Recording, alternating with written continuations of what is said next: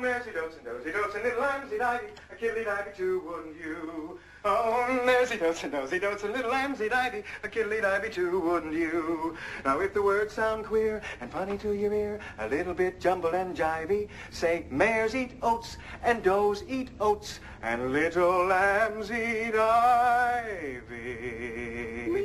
Oh, mm, maresy dotes and dozy dotes and little lambs eat ivy, a kiddly divey too, wouldn't you? A kiddly divey too, wouldn't you?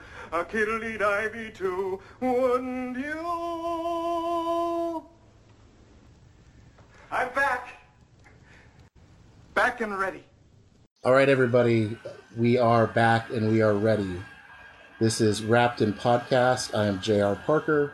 I'm joined again by T. Kyle King. How are you doing, Kyle? Uh, I'm well, and I'm holding in my hand a small box of chocolate bunnies. Excellent. And, you know, it sounds like there are birds singing in the air.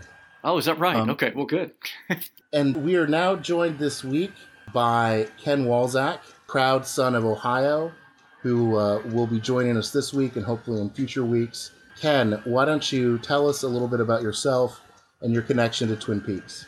Thanks, JR, and hi. I'm happy to be here. Uh, I'm here with my cup of Good Morning America in uh, my apartment where I estimate everything, furniture included, costs uh, about $27,000. So, um, my uh, my connection to Twin Peaks goes all the way back to uh, high school when I discovered the show through tapes at my local Hollywood Video, which was a delightful chain where you could get cult classics for a dollar fifty for a five day rental, and we would scour it every week for the tapes that were in SP format instead of EP format uh, because the EP tapes were obviously lower quality, and I became obsessed with David Lynch pretty quickly. I think through Blue Velvet, I became obsessed with Lynch, and then I found um, Twin Peaks and his other stuff.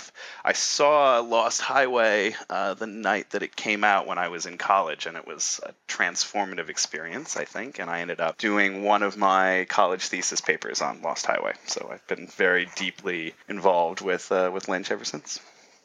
cool. I'd love to hear about that thesis paper. You're now, we're two weeks uh, with two different contributors having uh, written, a published, or academic article related to Twin Peaks. So tell us all about your thesis.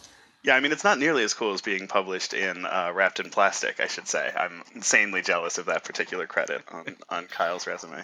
Um, but uh, yeah, I mean, the main thing that my college was happy about, about the Lynch thesis, was that I wrote it all in one color. I had done this like senior thesis thing where I wrote in a lot of different colors of ink because I thought it would be cool to have the different voices in my thesis in different colors, which I think drove people batty. So uh, the the Lynch one was in uh, was in black print exclusively, so that made people happy. Um, I think I think the major uh, thesis of it was that Lost Highway is the apotheosis of the Lynch experience because it only sets out clues that can lead nowhere right? So the you know, no matter how many times you watch lost highway and how many different ways you try to piece together its central mystery or even i guess like the peripheral mysteries you're always going to come one step shy of full resolution which is why i think it's better than like mulholland drive for example which wasn't out at the time obviously. But um, i think that something like mulholland drive there there is a theory that explains it right? You can you can piece it together in a logically coherent chronological sort of way. I don't think you can do that with lost highway which i actually think is, is the idea and the plan. And i uh, i think it's a it's a brilliant movie. And also showing a lot now on the movie channel because uh, showtime owns that property and is promoting everything. Lynchy So, how does your thesis apply to the straight story? Well, that's a that's a very fine question, one I've uh, I've never been asked. I guess that came out when I was either working on the thesis or just after. Uh, it's it's a beautiful elegiac sort of a movie that I like a lot, uh, but it's certainly a lot more straightforward. Um, Well, since I think all of us have been watching it recently, the first thing we're going to do, having been now introduced to Ken, is discuss Firewalk with me with a little bit more detail than Kyle and I did last week. All known that apparently Firewalk with me and its sort of content is supposed to weigh very heavily here in season three coming up. You know, Ken, since I think you started just finished watching it at what 3:30 a.m. Uh, this morning. Why don't we let you go ahead and begin? Great, sure. Yeah, I think I finished my most recent rewatch of the movie like eight hours ago, and uh, it was the first time I'd seen it in more than a decade, probably. I, I think it's interesting to start maybe with how it departs from the TV show and bulk of the of the series. Obviously, there is some different creative personnel, right? Uh, Engels co-wrote it with with Lynch, and Frost was not involved. And uh, I'd I'd forgotten that the opening sequence, right? The the title card is blue television static and the uh, opening credit sequence goes on for quite a while and then there's an axe right through a tv which seems like to me a statement of intent that this is not going to be a tv show right and i was uh, i was pulling up an, a copy of lynch on lynch the sort of film nerd series of interviews that they published some years ago and, and recently revised and the Twin Peaks chapter begins with a point about how little Lynch liked television going into Twin Peaks. He was angry about how bad the image and sound quality were and how hard it was to deal with interruptions by commercials, which he called dream breakers. So uh, it's interesting to look at that in the context of the show returning and the movie being such a departure from the way the TV series presents itself. Uh, are am I crazy, or did you have similar thoughts? Yeah, I, I think uh, I think I'm right in line with you there, Ken, because you you definitely had that idea and said we're going to film this and then we're going to break it up into episodes. It wasn't written episodically; it was written as a whole piece uh, that he was then going to slice up in whatever way it needed to be sliced up. And he wasn't really concerned with how many episodes it would make. And in fact, at one point, the deal almost fell apart over that uh, because Lynch said they're not willing to give me enough money to, to film this the way I think it needs to be done, so I'm out. And as it started to fall apart, what came out was it wasn't that anybody didn't want to give him the money, it's that they typically buy these series in particular installments. You're going to give us a nine episode or a 13 episode or ever how many episode season, and we're going to pay you commensurately. And when he just came in and said, I don't know how long it's going to be.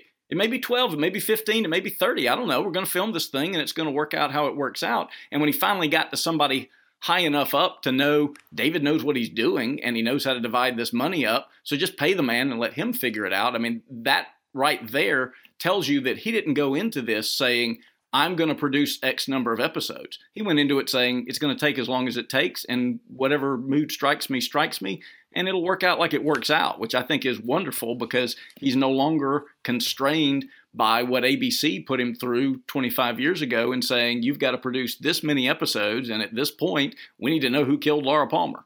Yeah, now he's got a widescreen frame to work in and vastly improved uh, audio and video resolution capabilities, and he doesn't have to deal with uh, dream breakers, right? Because he's on Showtime right. and he can do it commercial free. The the fear of interruptions or the hatred i guess of interruptions is really like a, a, an idée fixe with him right? Like i remember being angry over the years that he refused to put chapter stops in his dvds right? Which doesn't necessarily matter to me much now but as like a film student who was trying to write about this stuff and couldn't just skip to a specific chapter on the dvd because he hates the interruptions so much it was remarkable right? So uh, it's it's kind of great that tv has advanced to a point where it can meet his particular muse I guess.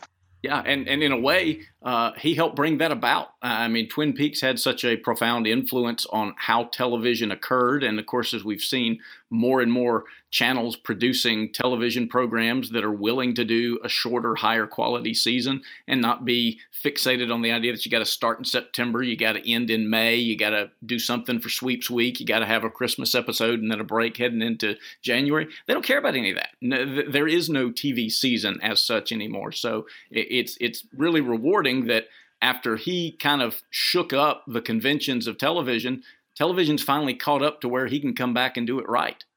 Yeah, and Showtime is keen to capitalize on that legacy too, right? They're running these trailers now for the new series that say "Before men were mad, before bad was broken," right? In the in the iconic uh, font, which mostly have the effect of reminding me how much I miss the font, the Twin Peaks font. Oh yeah, yeah, sure, sure. Uh, which, by the way, they apparently used the exact same font for Fire Walk with Me, but bold faced and italicized it and turned it white, which uh, sort of freaked me out.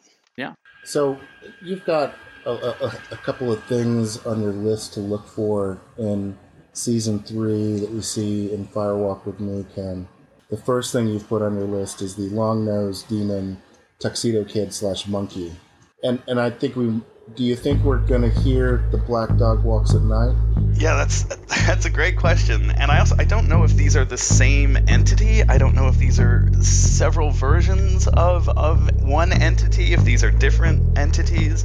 The kid obviously wears a little long nose mask at various points, uh, which suggests that he is akin to the long nose demon, which is played by not the kid at other points. And so uh, I just wanted to make sort of a list of images and impressions that really linger from, especially the other place scenes in uh, in Fire Walk with Me, just to see if we thought they they might crop up again going into season three. Well, as I recall, the kid is played by David Lynch's son in the series, and then a different actor in the movie. Right.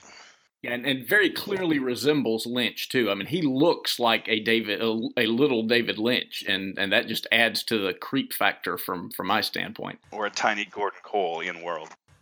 Right, right, exactly. He is introduced as the grandson in the series. Yeah, the grandson of Mrs. Chalfont, right? Slash Fontaine. Right, and so that actually brings up kind of what I think. Here, here's my, I hate to say it, my hot take we've got a show that's 25 years later, and what we're going to talk about, you know, the, the, all the actors that are coming back, and then the rather enormous list of cast members that are going to be new to the series, which is almost disorienting to think about. I do believe that one of the central themes of Twin Peaks that started to develop, and I think to some extent it's more developed in the outside properties like The Secret History and, and in you know even the Access Guide to Twin Peaks, the idea of there's sort of an intergeneral intergenerational recycling of uh, brutality and betrayal, and this goes, uh, you know, the the history of the Packard family and the Martell family.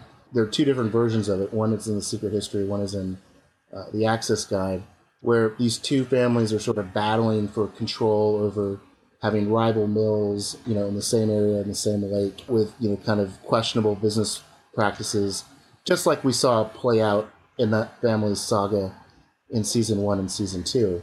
There's a history of you know the Horne family burning down the rival supply company when they arrived in Twin Peaks in the 1800s, and, and we see that play out in between the Horne family and the Hayward family.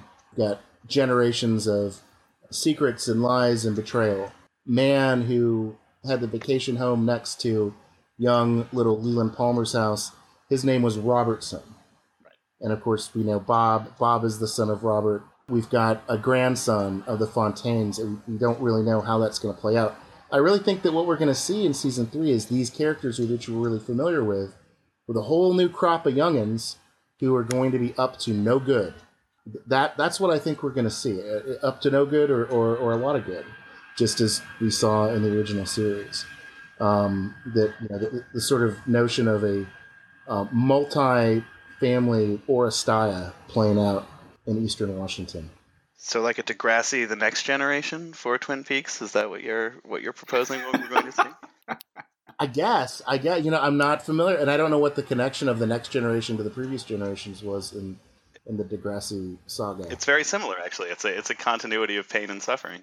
Um, I like the way that uh, your your thought there makes me think about the other place scenes in Fire Walk with Me and like the creamed corn slash garmonbozia. Like the idea that pain and suffering is this currency in the other place. Uh, I, I can see that there, to me, what you're saying about the plot threads is sort of the physical component of the emotional thing that's happening in the other place scenes. So that Lynch is trying to explore this theme down through the generations. And I completely agree with what you're saying, and therefore I don't think it's a hot take. Um, but the way that he's exploring this theme down through uh, generations of real people, at the same time he's showing like an, an emotional, supernatural kind of a backdrop to it, where the the emotions themselves are turned into a physical entity, into a currency that these demons and and uh, beings who have passed on from our realm realm are exchanging. Well, it's interesting though because it's it's much easier to identify the motivations of characters like Bob or the Arm, but then you know what about Philip Gerard or Mike? does he really want the Garmonbozia, or is he trying to prevent it? what does he mean when he tells Leland, "You stole my corn"? Uh, that he had canned. Was he trying to preserve the Garmonbozia so more wouldn't spill out? And then, what are the motivations of the giant or the angel? They're clearly not interested in consuming pain and suffering. I would think uh, maybe they're interested in removing it. Yeah, I, I, really wish that we had more insight into the White Lodge, uh, which has been, you know, more or less completely uh, a cult as far as we've seen it so far. Well, and, and when you mention intergenerational, and, and I, I really don't plan to mention the sound and the fury every single week of this podcast, but it but it seems really relevant to me when you talk about the Hornes, you know, because we saw obviously in the sound and the fury with the Compson family, and we saw that degeneration and the the moral decay passing down through the generations. And obviously, you think of of Ben Horne, who not at all coincidentally uh, had to reenact the Civil War uh, with the South winning this time, and so he very much put himself in that Compson mindset. And of course, has a son who suffers from some of the same uh, mental health issues as uh, as Benjy Compson did. But when you look at the future generations, uh, who's there to carry these generations on? I mean, I guess Audrey could have gotten married and could have have children, but Johnny Horne isn't going to have kids. Obviously, Leland Palmer doesn't have any grandchildren, at least none that we know about. Although now that I say that, that wouldn't be the craziest thing in the world. But you know, we don't have Donna Hayward on board. We don't have either Donna Hayward on board. So, are there going to be uh, little Haywards running around? You know, what what other members of these families are going to be there to carry these lineages down and and hopefully uh, carry down the the sort of good and evil conflict that's fundamentally going on in the woods? I think it's up to Shelley and Bobby. They're just going to have to make a lot of babies. right. Or you never know. You know, Gordon and Shelley may have wound up together. You know, they did have kind of a thing there. That's true. You know, front three quarter view of two adults sharing a tender moment and all that. yeah, Bobby and Shelley's d- weird, doomed, not very bright offspring uh, would not be a particularly good focus for season three, I fear. but they, they don't have to be lineal descendants, though, right? That that point wouldn't have to be literal. There's sort of a Battlestar Galactica, all of this has happened before, and all of this will happen again element to the the way that human civilization progresses down through the years that uh, could be explored here without them having to be literally the same family. So obviously, it was nice to be able to do that in Secret History of Twin Peaks, but it's easier when you're working backward. Sure. Are you talking about that little right. girl that got murdered? Could you just dub in that old man saying that every four minutes or so for the remainder of the podcast? Yeah, sure. that, that would be great. That would be fantastic. Are you talking about that little girl that got murdered? So Chris Isaak makes him spill the coffee on himself on purpose, right? He's he's hazing right. Kiefer Sutherland in that scene, right? Yes, absolutely, one hundred percent. Yeah, clearly, clearly. I mean, right. Chet Chet is like Dale, but instead of being like quirky, he's cool.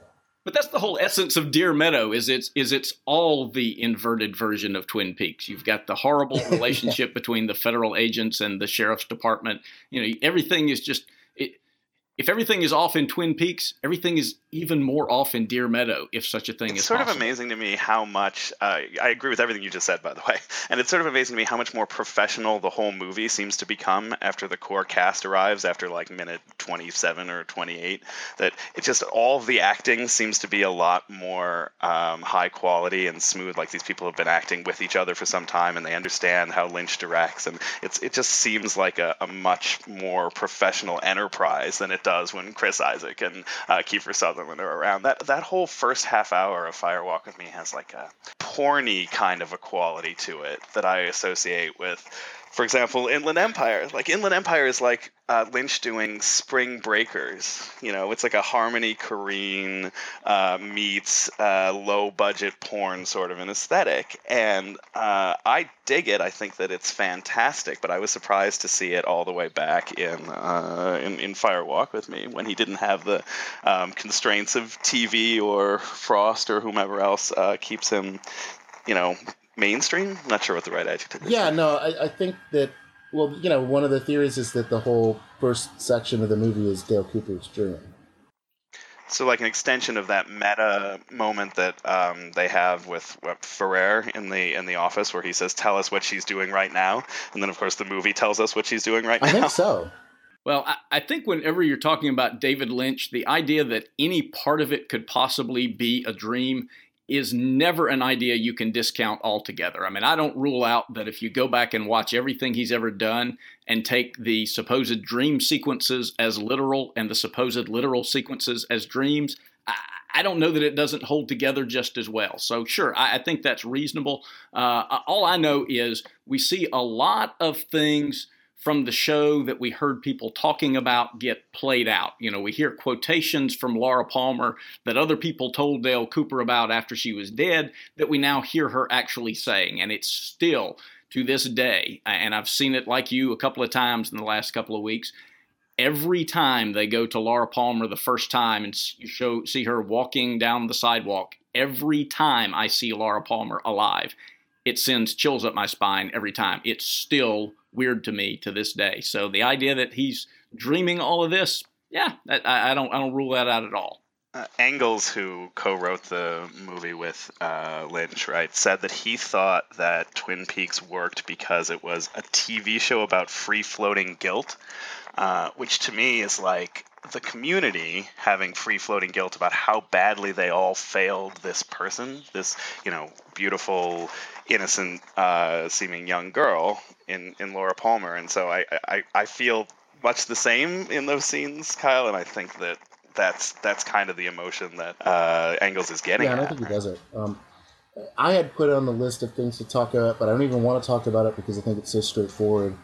Uh, I don't know why I put it on the list earlier. Was the white horse, but clearly the white horse, if I think, only shows up two times, and it's right before Maddy dies, and right before Laura's gonna die. So that's not that hard to figure out, unless we want to talk about why is it a white horse. And and this may be my overly literal brain. I always interpreted that as a drug reference with, with what Laura was into uh, in the background, and I, I just assumed that that's what that meant. But again, that's probably way too literal for it to be possibly true. Well, and also it's the wrong kind of drug. Fair enough. No, Right, that is yeah. true. That is true. Yeah. Yeah, as a as a teenager watching this, I was certain it was a drug reference too, and now I am older and have seen more of the world, and I rewatched it. And sorry, I'm not trying I'm not trying to be condescending, Kyle, but I No, I rewatched it last night, and I was like, oh my god, she's into uppers. It's not that's not right at all, right? I was Right. I, I Yeah, Yeah. so I, I don't know her. She did get, receive a pony and the secret diary, but it was chestnut covered, colored, I think. So uh, that's not the horse that we're looking at. Okay, sorry. I'm, I'm I'm ready to go back to. Actually, wait. I'm gonna pour myself a little more coffee, and then I'm ready to go back to the. Well, the I mean, the other option was just not get the coffee, right? Not make the noise at all is the other option. Oh no, no. This is a David Lynch podcast. No, I mean, not not getting coffee. coffee. That's not that's not in the list of options. It would be it would be truly terrible. It would be okay. wrong. Yeah. It would it would be deeply wrong. I even had um, yogurt with the like cherry pie filling on it, just to make sure I had Oh, you know some cherry pie. Okay, so, so shall we talk about the bearded light repairman? Yeah, I'm not sure if he's one person or two people either. There's a guy fixing a light in the back of the worst diner in all of the Pacific Northwest, right? The one that's the terrible funhouse mirror reflection of the double R where they have no specials at all. And then there's a guy in the other place who's wearing a really bad fake beard. And I guess I thought they might be the same person, but I wasn't sure. And again, this was approximately 2 to 3 a.m. when this was all happening last night. So I just put that on there in case you had an idea or an explanation for me. Well, no, I mean he he he has. There's more interaction between him and the kind of weird angry guy at the entrance of the diner, and the extended scenes that were included in the most recent Blu-ray version of Fire Walk with Me. And I think in the original movie he gives a thumbs up, but in the extended scene he doesn't give a thumbs up in response to the question about you know how's it going with that light. But who the hell brings a, an electrician to their business to fix a, fix a lamp? Using what appears to be what like an arc welder or something. Exactly.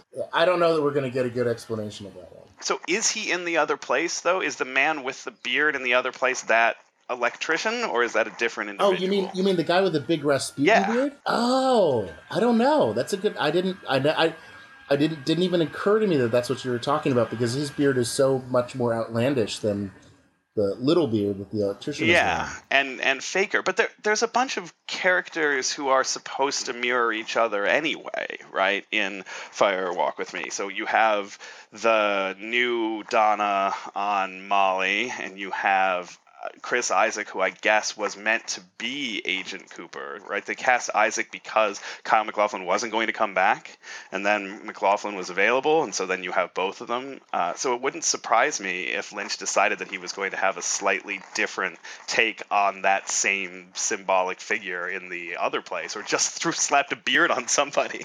But uh, I have no idea if that's intentional. Yeah, I have to think it is. I mean, there's so much doubling, there's so many mirror images, there's so many duplicates and doppelgangers spread throughout the whole thing that I, I can't imagine that that's coincidental. I mean, I, I have to think that for everybody, actually, it would be weirder if there was a character that you couldn't identify a double for. That would be stranger than being able to link this guy with that guy. I mean, there, there's got to be someone on the other side for everyone, and if you've made that one connection, well, that's that's two fewer people that we have to explain. I like it. I'm satisfied with that explanation.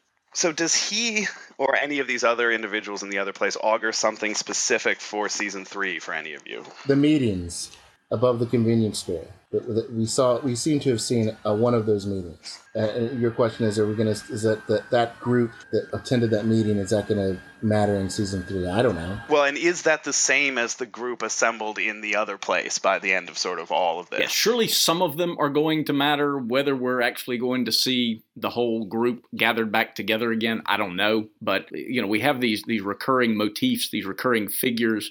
You know, these people who show up in really weird ways. That you know, we we finally figured out that the giant was really the you know world's oldest, most decrepit waiter. Um, everybody's somebody. Everybody's going to show up somehow, even if you don't recognize them when you first see them. Right, and maybe Mike's function, uh, Mike the Mike Gerard, right? Philip Gerard, who is also Mike, right? Um, so as to distinguish him from Mike of Mike and Bobby or any of the other Mikes, right? Uh, so maybe his function is to be the guy who tries to foil all of this from repeating, tries to stop the chain of events from repeating down through the generations. So he shows up in Firewalk with Me and screams at Leland Palmer extensively, and I think he's screaming, "The thread will be torn" over and over again. So I. I, maybe the idea is that whereas Bob and his ilk are out to just visit the same kinds of pain and suffering in Garmonbozia and future generations, Mike's goal is is the contrary to uh, either convene a coalition of people that can stop it or to uh, infiltrate this world from the inside and uh, snuff it I, out. I think that makes sense. I mean, if you're serious enough about your commitment that you take your entire arm off, uh, I, I'd say that uh, that you're pretty dedicated to the cause. And, and the idea of the thread being torn, particularly whenever we see people passing through to the other side, there's always you know these burgundy curtains that appear so that people are are going through what appear to be actual draperies, things actually made of cloth. Uh, you've got a double meaning there to tearing the thread. You've got the curtain separating us from the Black Lodge, and then you've got literally the common thread that is running through all of these people's lives. I, I mean, I think you're I think you're spot on on that, Ken. Thanks. I completely agree, but I would I would note that it was not his arm; it was his host's Well, okay, arm. fair enough. Fair so enough. you know he's still got to deal with the inconvenience. He's never going to be without. But no, I, I I agree with that, and it makes a lot of sense. That that's essentially what he's doing in Firewalk with Me by throwing the ring into the train car. He prevents Bob from being able to possess Laura, and you know create a whole another generational cycle of abuse and brutality and pain and sorrow. So we're agreed then. This is going to be uh, an upbeat, happy, uh, positive season three. Then is that what you're predicting, Jr.? That's right. That's right. It's all we're all done.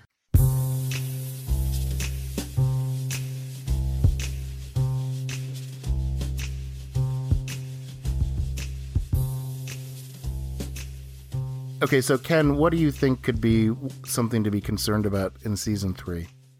Well, I think we alluded to it earlier with the brief discussion of, of Inland Empire. My thought about this is just that this is a very different David Lynch now, this many years later. And he with an aesthetic and in a mode that's evolved quite a ways from what he was doing when he did Twin Peaks. And you can think that that mode is better or worse. You can think it's for good or for. But either way, he's now divorced from really any need to produce commercial films. And Inland Empire is a really good example of that to me. I, I love it. I think it's delightful, but it has this sort of film of porniness over it. It's it's very sort of amateur looking in a way that is that is intentional and it's and it's creepy and it's it's weird and it got an insanely good performance by Laura Dern, but it also has this kind of Harmony Korine sort of aesthetic about it where I could see somebody saying this is terrific to watch 10 minutes at a time, but excruciating to watch at full length. And, uh, you know, my wife, who loves Twin Peaks, for example, finds it completely abhorrent and will never watch it again. You know, I, I do think there is a possibility that the David Lynch that is coming back to this world of Twin Peaks that he created uh, may be interested in presenting it in a way that will be very different looking to us and may not include some of the things we liked about it originally, aesthetically or, or character wise, just because he is now on some other shit. And uh, Showtime's going to give him the leeway to do uh, mostly whatever he wants. That's this is my feeling and my concern to the extent I have any concern that's not just the usual sort of reboot or coming back to something after this many years type of concern. Well, and I think we do have to be concerned with that to some extent. I mean, again, anything you're coming back to 25 years later, uh, everyone is going to be in a different place. The the uh, the writers, the actors, the directors, anyone who's involved in any production after that long a period of time is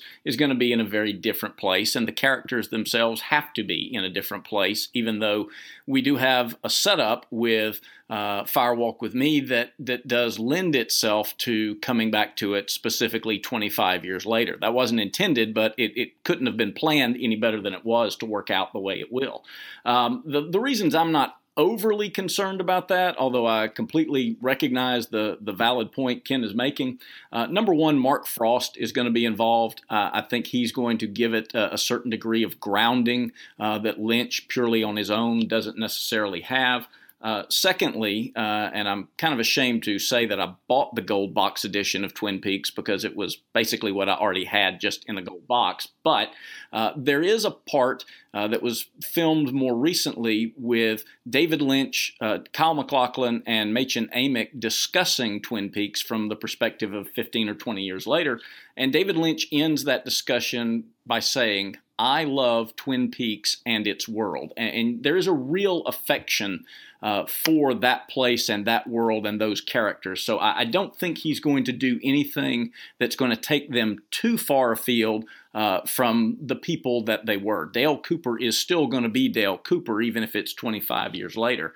Uh, and the other thing is, when we were first seeing this come to fruition, uh, and David Lynch first really thought about the idea of doing a television show, but doing it on Showtime, he said he didn't really have that thought of, oh, hey, we're on Showtime, so I can do this, I can do that. You know, he talked about it as being the story evolving organically and just going the places that it went. Uh, now, very very well may be the case that Ken's absolutely right that the places the story took him were uh, some very odd, very different places. You know, you never know when he's going to walk out of a studio and put his head on a warm car roof and boom, the red room sequence is going to come to him full blown. Uh, but you've ultimately got a lot of connecting threads that tie this back. So, yeah, it's going to go in some new directions. Yeah, it's going to go into some new places. Frankly, we wouldn't want it to just be a recap of what we've already seen because we've already seen that done about as well as it can be done. Uh, but I think with, with the connections that we've got there, he's going to go some new places, but he's going to respect these characters. And I think we're going to see something that's close enough to what we're familiar with that I don't think is going to drive people away who loved Twin Peaks 25 years ago.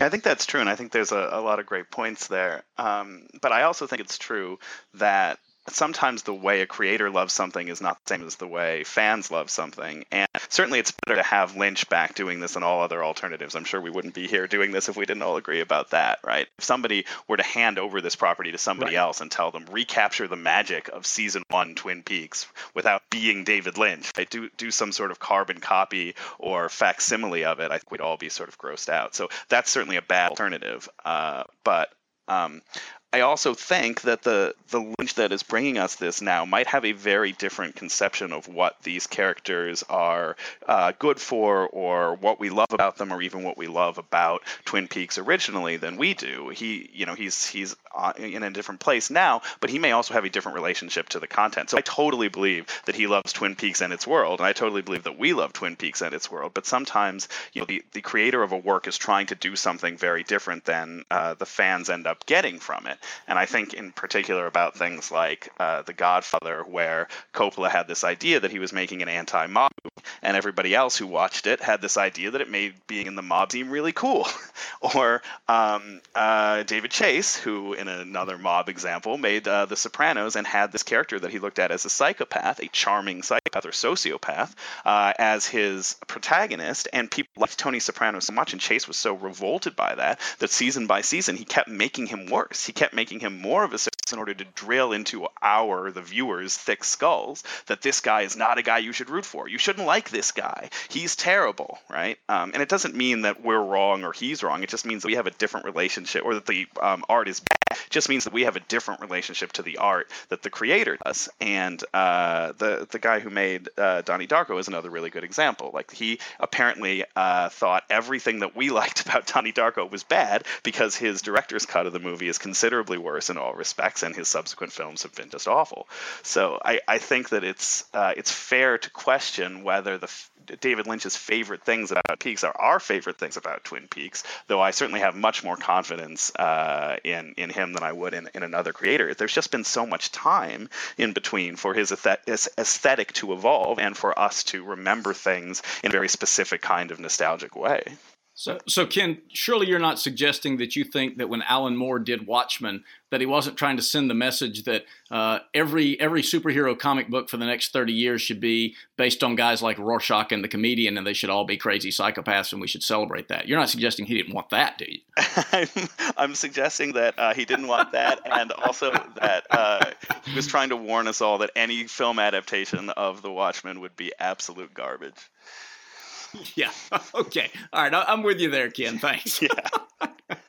Yeah, and I, I would say I'd agree with everything you guys said, except that Ken, you were absolutely dead wrong about Southland Literally Tales. The worst movie uh, probably one of the greatest films of our generation.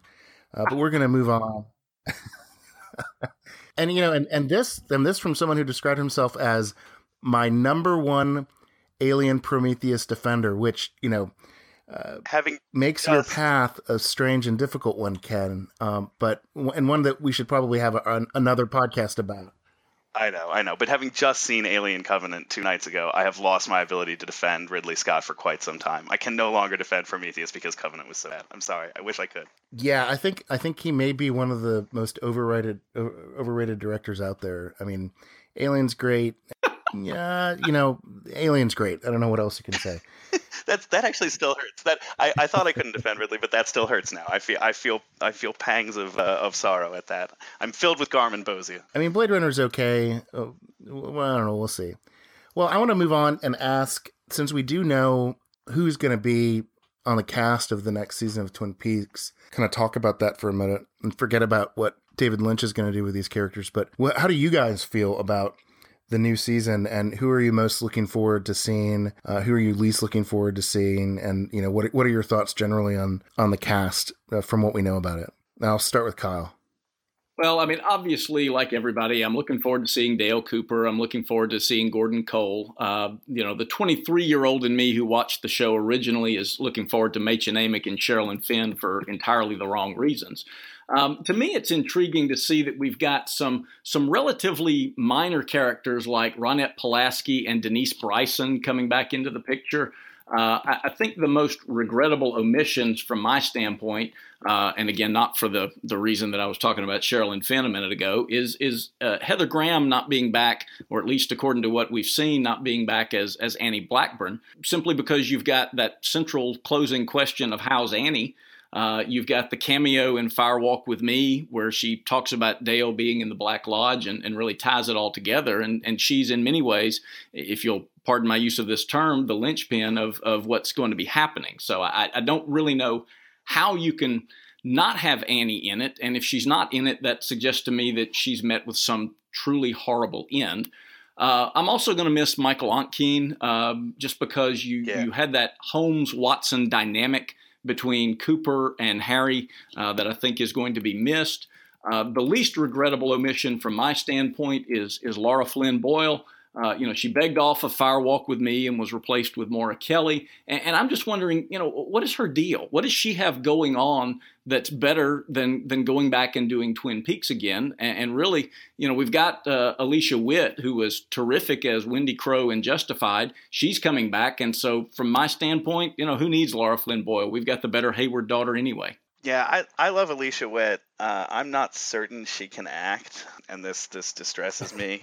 Uh, I I feel a similar way about Mädchen, and uh, I I don't know how to have the conversation about most uh, characters we most like to see again without talking about how uh, it seems that Twin Peaks has really shaped my sexuality as a person. I feel like uh, Kyle started to get there with the with the idea that the 23 year old in him uh, is excited to see these people again. But I, I really feel like most of the people I've been attracted to my entire life are in some way like Sherilyn Fenn or uh, Mädchen.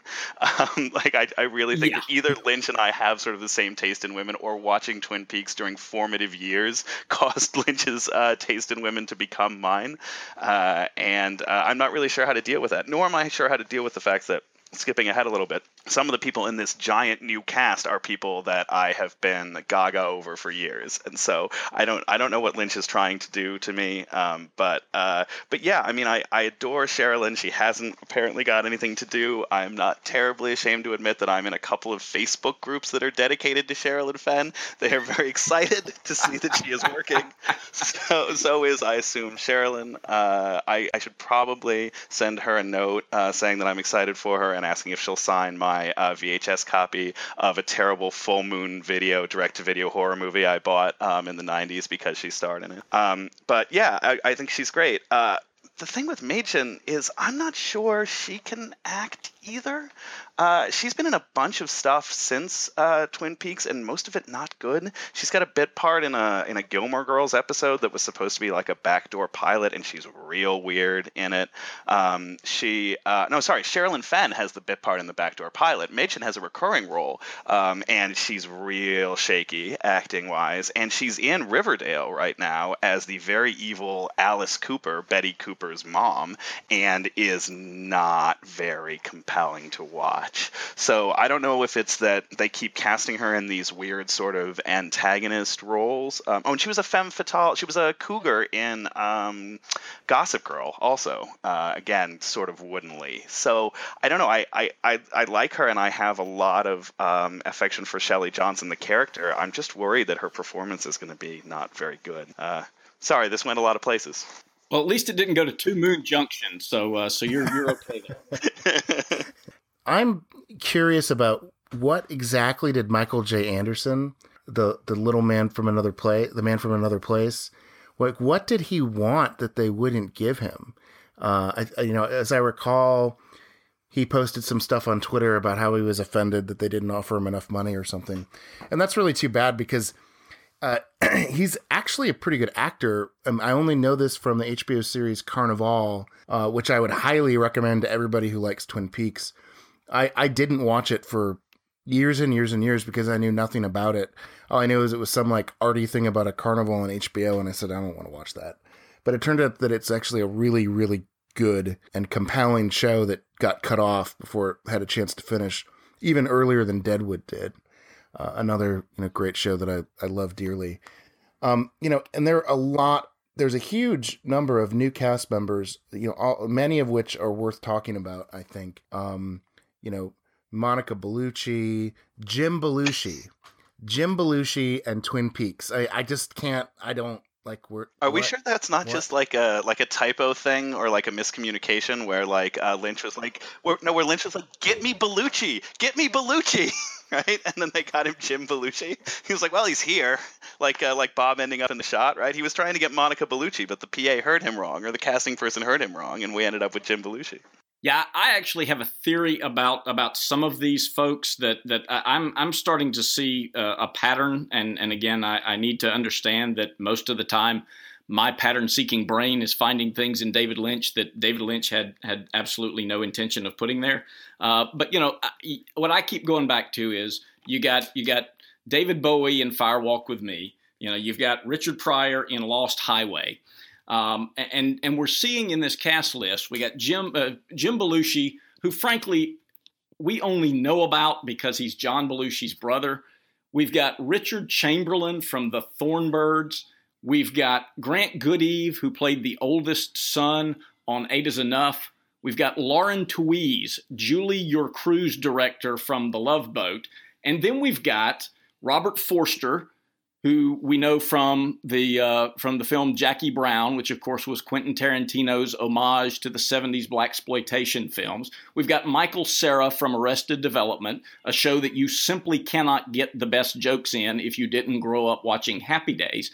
So you know we're talking about these uh, going back and watching this on VHS tapes we're talking about David Lynch being 25 years further in the future. I, I, think he's doubling down on the 70s references. I think he's going back to Betamax. He's he's going back to not 25 years ago. He's going back to 40 years ago and bringing in all these people who remind us of the 1970s. And and I don't know where he's going with that. I don't know what he's doing with that, but how else do you come up with this particular cast list who went out and found Grant Goodeve and Lauren Tewes for crying out loud? I mean, that's got to be a deliberate effort to go and get those people just because of what we recognize them from so that we'll see them and go, is that Julie, the cruise director from the Love Boat? That's the only possible reason you go get her.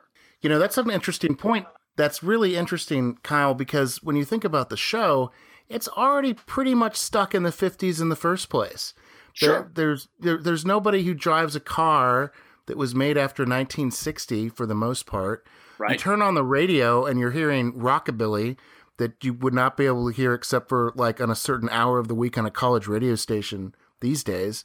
Right. Uh, it, so much of the show's aesthetic is kind of in the sort of notion of the 50s. So yeah, it, it, it's it's really fascinating to think that if he's moving the show 25 years into the future, but you know, in actuality, there are real dates. The, if that the show is technically contemporary, but that it's right. setting up for this series, which is 25 years in the future, to have a kind of you know 70s feel to it. Uh, that that's a fascinating idea. Yeah, yeah, I hadn't thought about it from that angle, but you're right. Uh, I mean, you've you've got Cooper talking about you know Twin Peaks is a place where a yellow light still means slow down instead of speed up. So yeah, if you're thinking about it from in their mindset, not literally in the time frame it takes place, but in their mindset, if they're there in the 50s, then yeah, we're coming back 25 years later, and it's you know it's 1975. It's it's you know it's Saturday Night Live is just debuting, and and uh, we've just come through Vietnam and Watergate, and uh, and that's that's the world he drops us down in. And frankly, you know, given contemporary events, without getting too terribly political about it,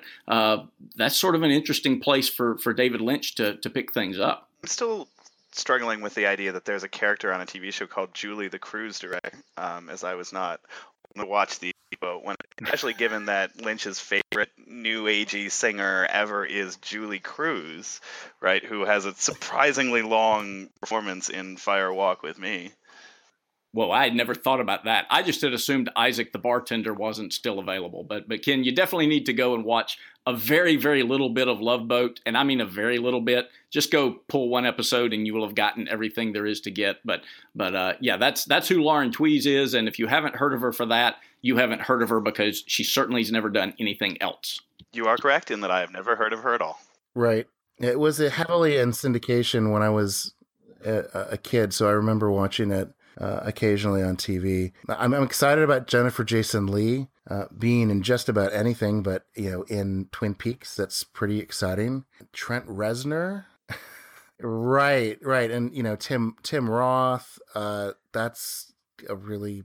I think that there are people on this list who are just dying to get on the show. Otherwise, I can't really explain it and and people on this list who have died. Can we can we talk about dead That's characters true. and dead yeah, actors for a yeah, moment? Absolutely. Because there are a number of people here playing characters who died, right? So I assume they're going to appear only in flashback. And then, you know, I was going to make a joke as we were putting this together about how Jack Nance isn't going to be here for obvious reasons. Uh, and then I see that other people who have died are in the cast. So Catherine Coulson is here. I'm confident that she died in 2015. So if she can make it back to be in the show, I don't see why Jack can't. Frankly, seems like a slight.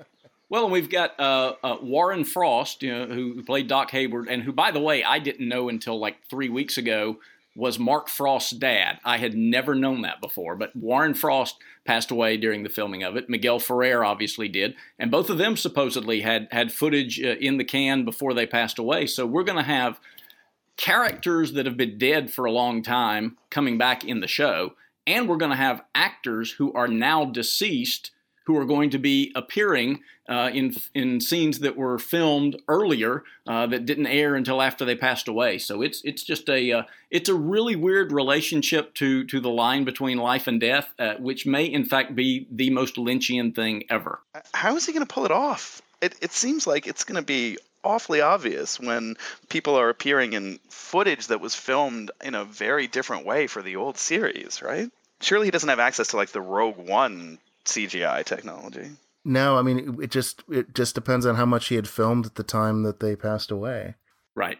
Yeah, what's going to be interesting is seeing how you transition out of that. That you know, obviously, none of these people uh, film these scenes knowing that they were going to die. I mean, I think back to uh, what Mark Frost, uh, another show Mark Frost was famous for in Hill Street Blues, where Michael Conrad, who played uh, Sergeant Esterhaus on the show, he was diagnosed with cancer and, and they knew he was fighting a losing battle against cancer. And so he went from appearing in every episode throughout the episode to just doing the morning roll call scene. And they did an explanation for that, that he was going to spend his days working with cadets at the police academy. And they, they really had that prepared and set up knowing that he was going to pass away during during the show's run regrettably but being prepared to deal with it here they didn't have this. You know, they they filmed whatever scenes they filmed with Warren Frost, and then Warren Frost went home and they thought they were going to get him back for whatever scenes they needed to film, presumably. Certainly Miguel Ferrer, they would have had to have thought that. So they wouldn't have filmed these as final farewells from Albert Rosenfeld and Doc Hayward.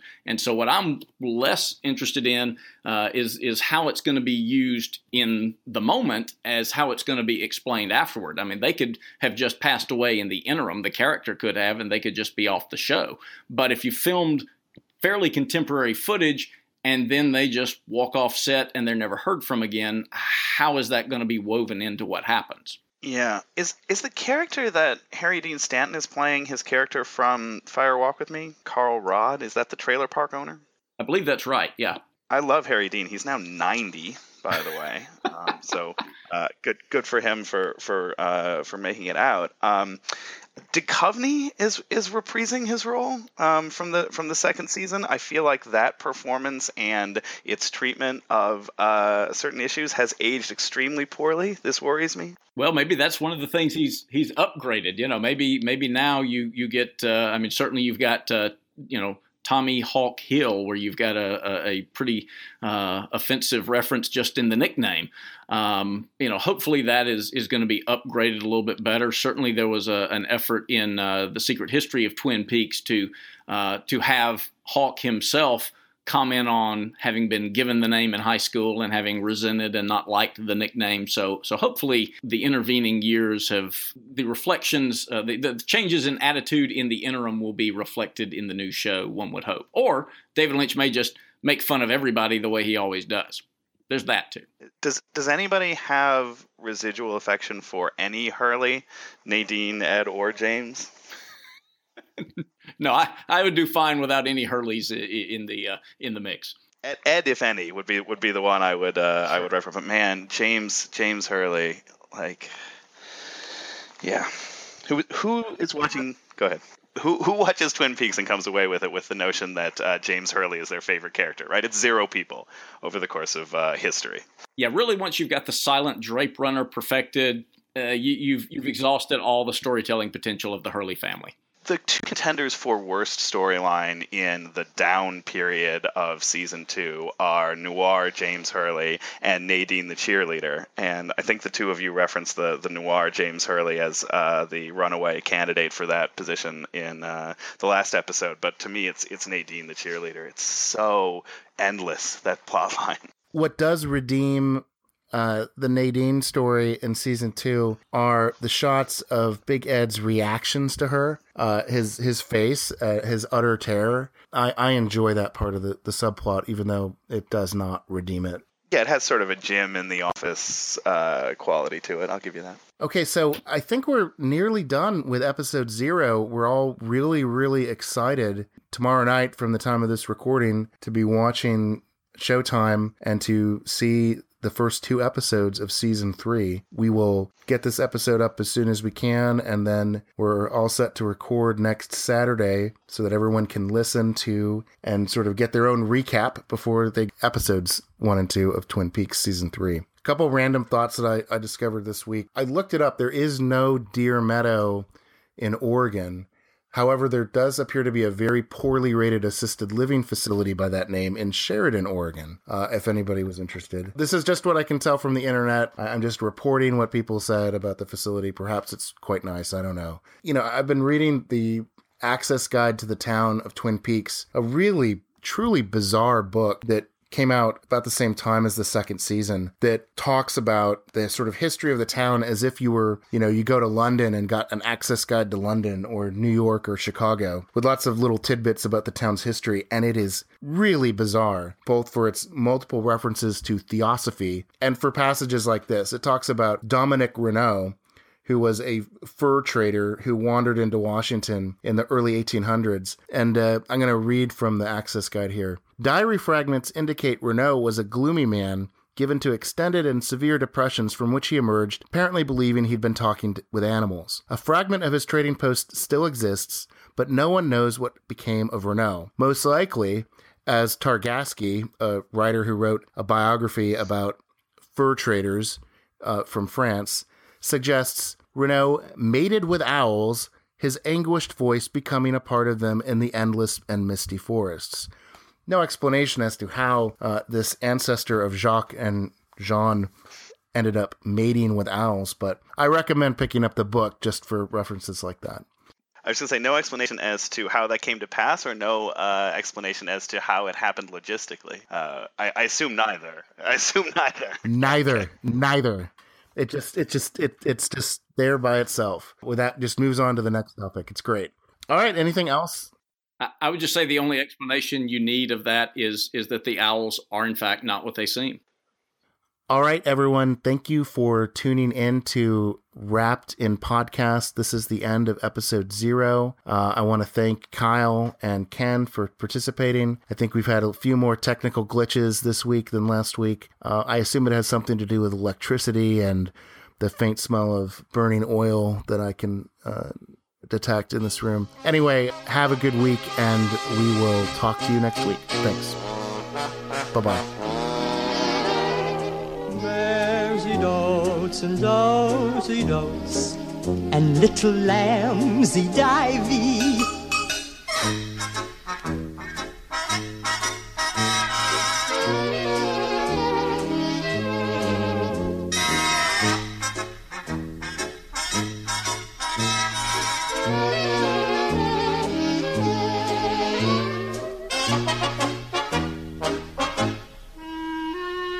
And now to bring you these tender words of love, those three talented youngsters, Sam Quentin and his quail. Mercy dotes and dozy dotes and little lamsy divey, a kiddly divey too, wouldn't you?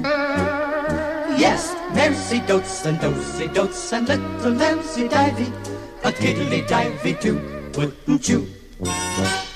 If the words sound queer and funny to your ear, a little bit jumbled and jivey, sing uh, mares eat oats and does eat oats and little lambs eat ivy. Oh, Mercy dotes and dozy dotes and little lambs eat ivy. a kiddly divey too, wouldn't you? A kiddly divey wouldn't wouldn't you?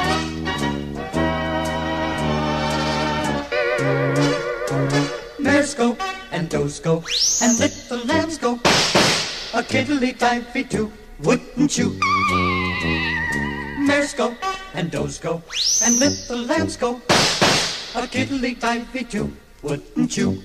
If the words sound queer and funny to your ear, a little bit jumbled and jivey. Say mares eat oats and does eat oats and little lambs eat ivy. Mares go and does go and little lambs go a kiddly divey too, wouldn't you? A kiddly kiddly kiddly kiddly kiddly kiddly divey twee.